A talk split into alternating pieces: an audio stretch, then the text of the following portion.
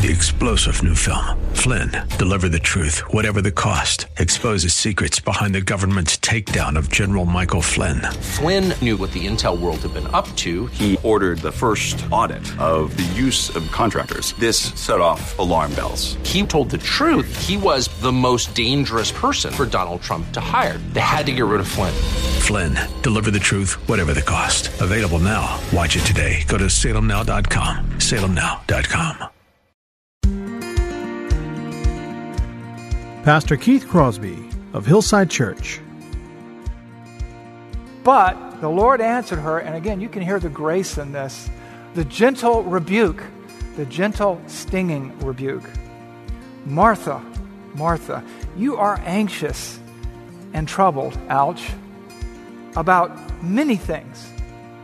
But one thing is necessary. Mary has chosen the good portion, which will not be taken away from her. I can see the promised land, though there's pain within the plan. There is victory in the end. Your love is my battle cry, the answer for all my life. Every giant will fall, the mountains will move, every chain of the past you've broken into. All the fear of the lies, we're singing the truth that nothing is impossible with you. Oh.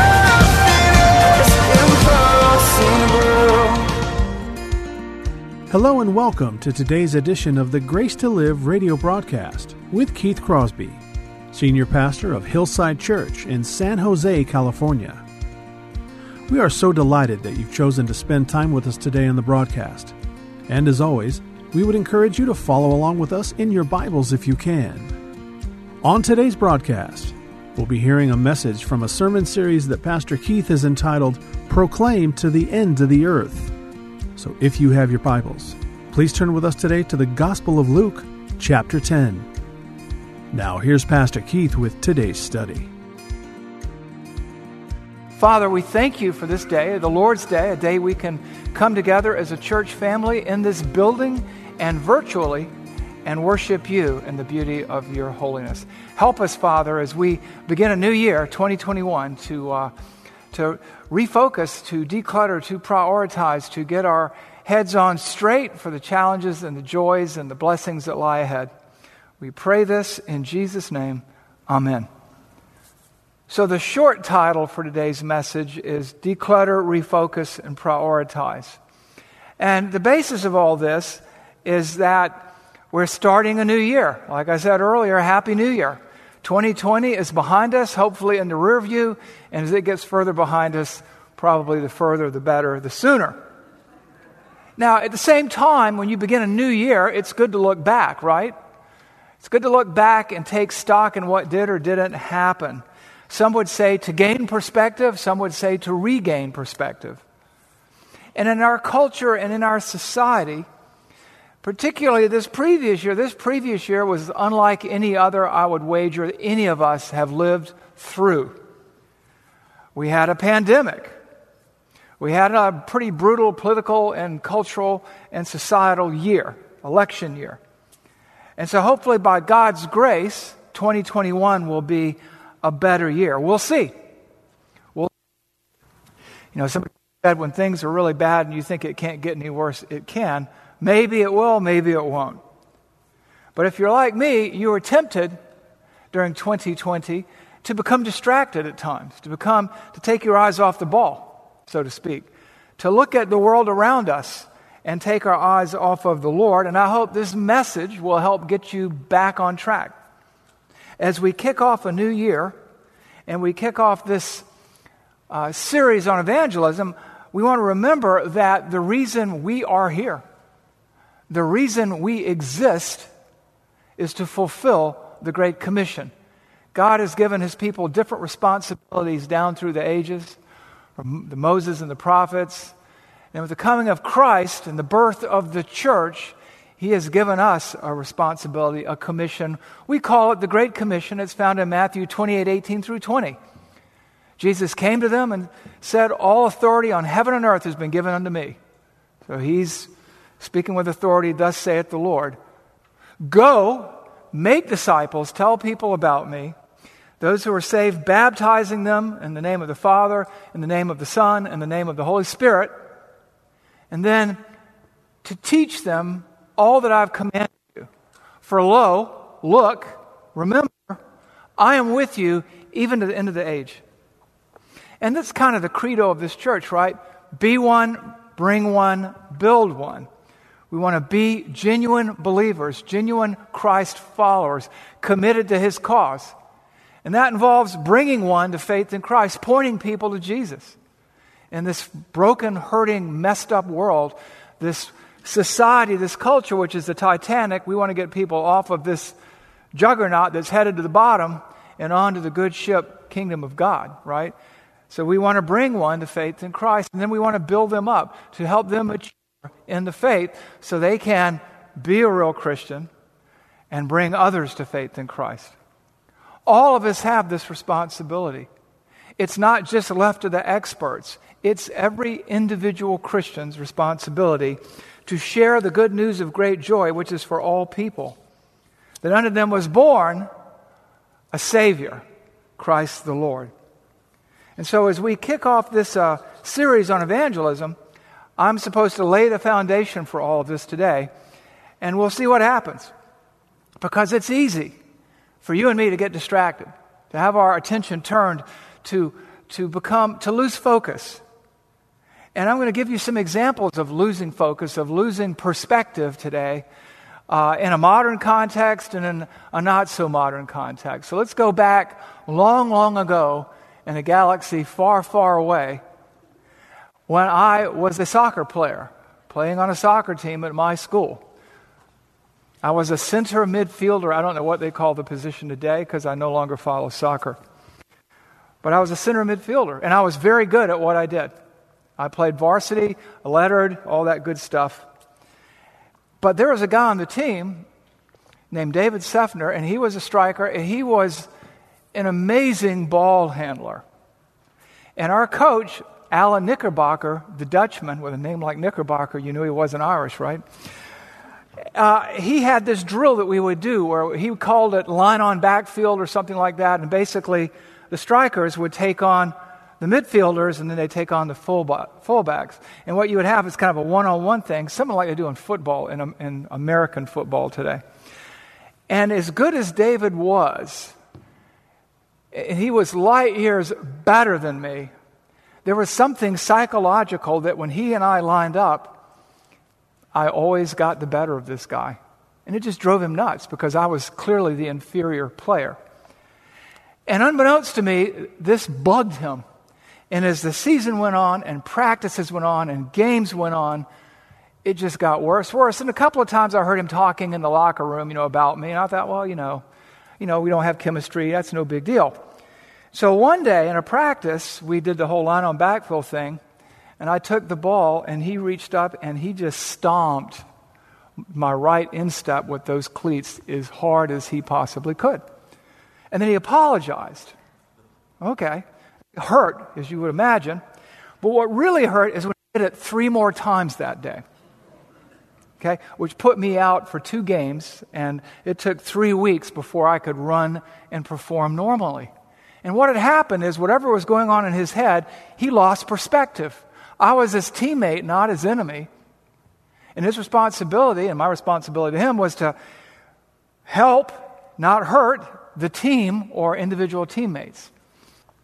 But that is what happens. It's a breathtaking loss of perspective. It took my breath when he stomped that foot the third or fourth time. I'll give you another one. Again, this time indirectly involving me. Long ago, when I worked in South Florida, a colleague of mine was the manager of a five star, five diamond resort hotel. He, he, it was one of the finest hotels probably in America, if not the world. And uh, he had something else he did. He was a phenomenal polo player. which is hard to do because you got to have like so many ponies because they get tired during the game and everything. And he was a phenomenal polo player, and he would play at Wellington at the Palm Beach uh, Polo Club. And anyway, one day he was invited to, uh, they were going to put a team together, and he was going to play on the team of a guy named Prince Charles. This is in the 80s. Prince Charles then was the Prince of Wales, and he was a newlywed. He had just married Lady Diana, and he was coming to Palm Beach. And so this guy was going to be put on the team with him. Now, that was going to require him to take his game up a notch or two. One of the dirty secrets of American polo is that half of the players are rodeo riders because they can't find a lot of polo, polo, players. And so you can get a rodeo rider, cowboy, and get him up to speed and make him competent quickly. But if you're going to play with Prince Charles, you can't be a cowboy. You've got to be a polo player. So my colleague started practicing. Now, this would require, this was the busy season for the hotel, where you're going to have 800 or 900 or 1,000 guests a day. Very demanding people, a very persnickety clientele. Persnickety is a Greek theological term which means difficult. and so, my buddy, not, not really actually wasn't my buddy, I didn't care for him particularly, but that's another story for another day. Um, so, he's going to have to throw himself headlong into this. So, how do you do that and run one of the finest hotels in America, if not the world. Well, something's got to go, and it was the hotel. And so he was practicing every day, and then occasionally he'd drop in on work to see how things were going. And that had an amazing result. His polo improved, and he got fired because he had a breathtaking loss of perspective. No matter how famous that paragon of marital fidelity Prince Charles was, nothing takes the place of your primary mission. And that one polo game wasn't worth, I would submit to you, getting fired unless you become distracted and you've forgotten your primary goal and purpose. So, this is what we're talking about. Now, let me give you two other examples. One is from the New Testament, and one is from the Old Testament. One is Luke chapter 10, verses 38 to 42. And this is a story many of you are familiar with, and it's the story of Martha, Mary, and Jesus. Jesus comes to the home of Martha and Mary, and we'll pick it up there. Luke 10, 38. Now, as they went on their way, Jesus entered a village, and a woman named Martha welcomed him into her house. And she had a sister called Mary who sat at the Lord's feet and listened to his teaching. But Martha was distracted with much serving. And the sense of it here in the original grammar is too much serving. And she went up to him and said, Lord, do you not care that my sister has left me to serve alone? Then tell her to help me. But the Lord answered her, listen to his gracious answer. You can feel it. Martha, Martha, you are anxious and troubled about so many things. But one thing is necessary Mary has chosen the good portion, which will not be taken from her.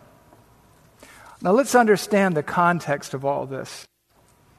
So, Jesus was a regular visitor at this house. Martha and Mary and their brother Lazarus were very good friends with Jesus. This is not like Prince Charles showing up in the normal sense of the word. Now, at the same time, this is on the heels of Jesus sending out the 72 witnesses to proclaim the gospel. And they amazed themselves with the powers that Jesus had bestowed upon them. You know, even the demons believe. Even the demons, I'm sorry, obeyed. By now, he's fed the 5,000 and the 4,000. His ministry and teaching and visibility have peaked. He's performed many, many miracles by now. And also, this is on the heels of the transfiguration, when he rolls back his humanity and reveals his deity. And word, as they say, gets out. And now he's come to Mary and Martha's home. The Messiah. By now, people have figured out this guy is the Messiah. And if they didn't figure it out, he's told them in a hundred different ways. He's, he's claimed deity by now. And so now he's coming to your house. What are you going to do? Well, you just sit there while I go do the dishes not. All right? And so, Mary chooses to sit at his feet and listen to her Messiah, the promised one that Israel has waited for all these years, oh, for hundreds of years. And Martha is busy doing stuff. And it's not really an, an oversimplification. She is just busy doing junk. She's lost perspective. The Messiah is here. God the Son, the Son of God, the Savior of the world, is here. What are you going to do? Rearrange the furniture, work on the draperies? What are you going to do? Vacuum? Or are you going to sit at his feet? The Messiah is at your house, and you are too busy to sit and listen because you've got stuff to do. We read, but Martha was distracted with much serving. And she went up to him and said, she said essentially, Lord, why are you doing this to me? How many people ask a question like that? Lord, do you not care?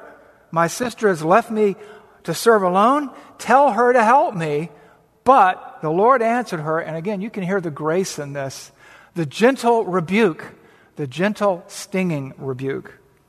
Martha, Martha, you are anxious and troubled, ouch, about many things. But one thing is necessary. Mary has chosen the good portion, which will not be taken away from her. Luke 10 38 to 42, give or take. See, what's going on here? She's lost perspective. Stuff has gotten between her and God. She's even rebuked Jesus, which would be a big no no with Jewish hospitality. And in the end, the ever gracious Savior has, in a manner of speaking, called her to a change of direction, a change of heart. We would call it repentance, to forget about the junk and focus on the one thing. Now, here's another situation. This one's equally over the top. It's an older, more graphic example. It contains a ton of information that gives you some perspective. Let me set it up for you. It's in Haggai chapter 1, verses 1 through 15. It's taking place in post exilic Israel. What does that mean? Remember, the Jews who just loved to give themselves over to idolatry time and time again finally suffered the consequences. God destroyed the nation and had them deported to Babylon and all over the place, Persia, whatever. And after 70 years, as he promised he would, he was going to allow them to return to rededicate themselves, to rebuild the walls of Jerusalem, to rebuild the temple.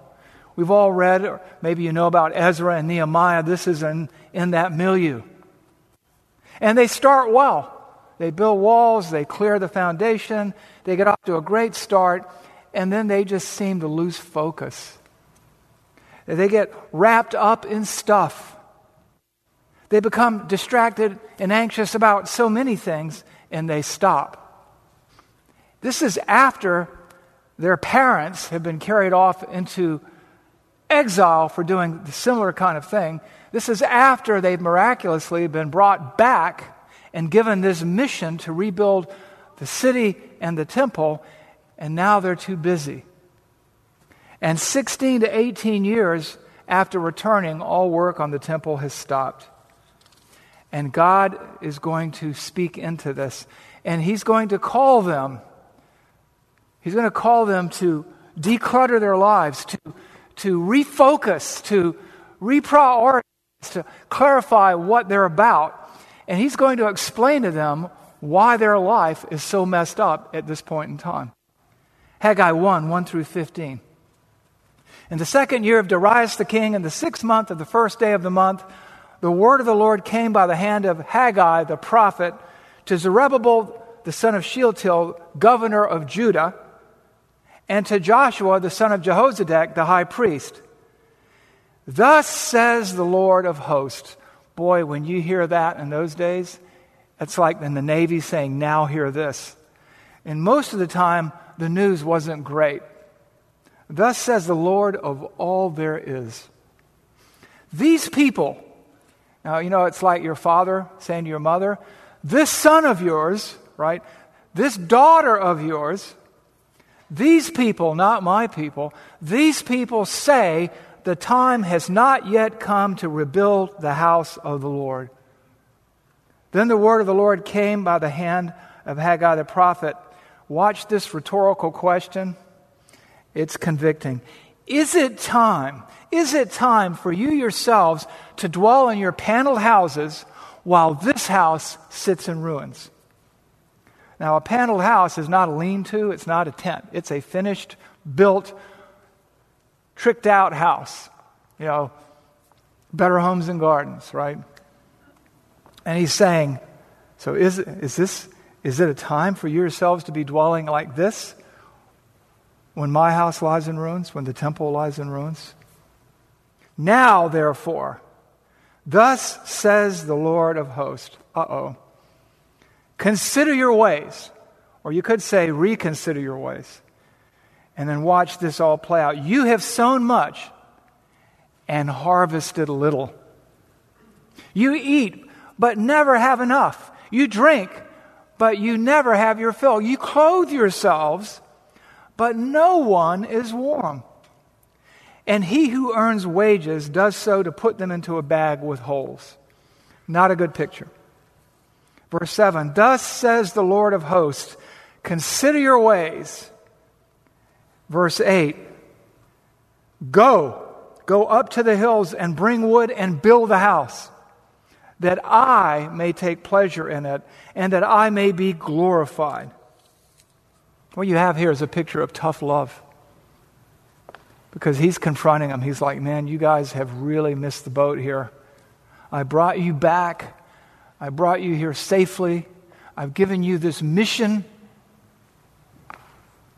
to reestablish the temple and this city that is to be the theological epicenter of the universe. And what have you done? You've gotten wrapped up in all this other stuff, and you can't find fulfillment because you never quite have enough because something's wrong. There's a void in you, and something's wrong. And then he goes on to elaborate. Why are they so unsettled? Why are things just not going right? Never enough food, never enough drink, never warm enough, never, never enough money. Verse 9. You looked for much, but behold, or and behold, it came to little. And when you brought it home, when you did bring it home, look at this. I blew it away. Why, declares the Lord of hosts? Because.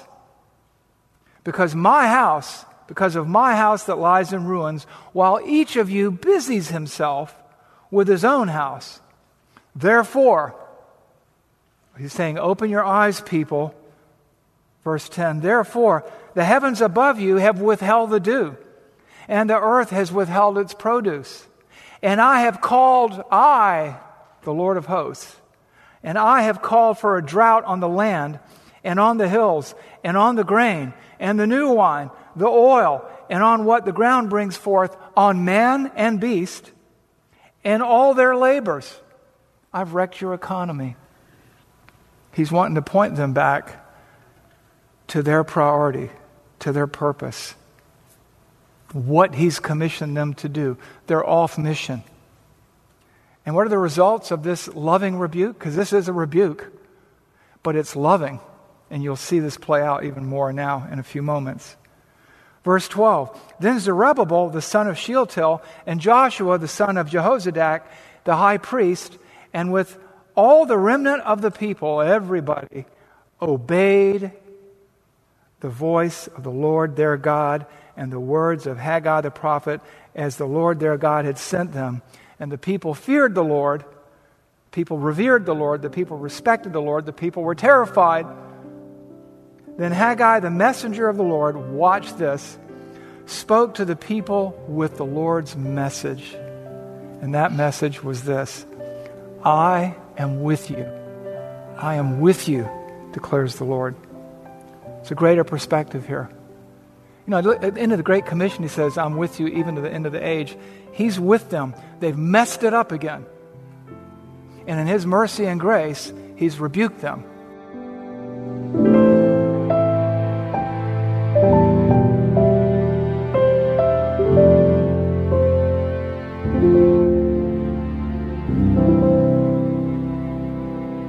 Pastor Keith Crosby with today's Grace to Live radio broadcast.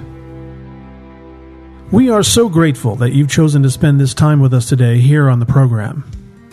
And if you have questions about today's show, or if you'd like to hear more messages from Pastor Keith, then I would encourage you to visit our website, hillsidechurch.org. There you can listen to past sermons and other content from Pastor Keith just by clicking the Sermon Archive tab. And you can also find links to Pastor Keith's blog, as well as the Out of My Mind podcast. The website is also a great place to connect with us here at Hillside. You can find information on our service times, ministry opportunities, and of course, you can browse our calendar of upcoming events. Again, all this and much, much more can be found by visiting our website, hillsidechurch.org. Well, we hope that you'll join us again next time on Grace to Live. But until then, I'm your host, Kevin Reeves, and on behalf of Pastor Keith and everyone here at Hillside Church, it is our prayer that the Lord will richly bless you, and thanks for listening.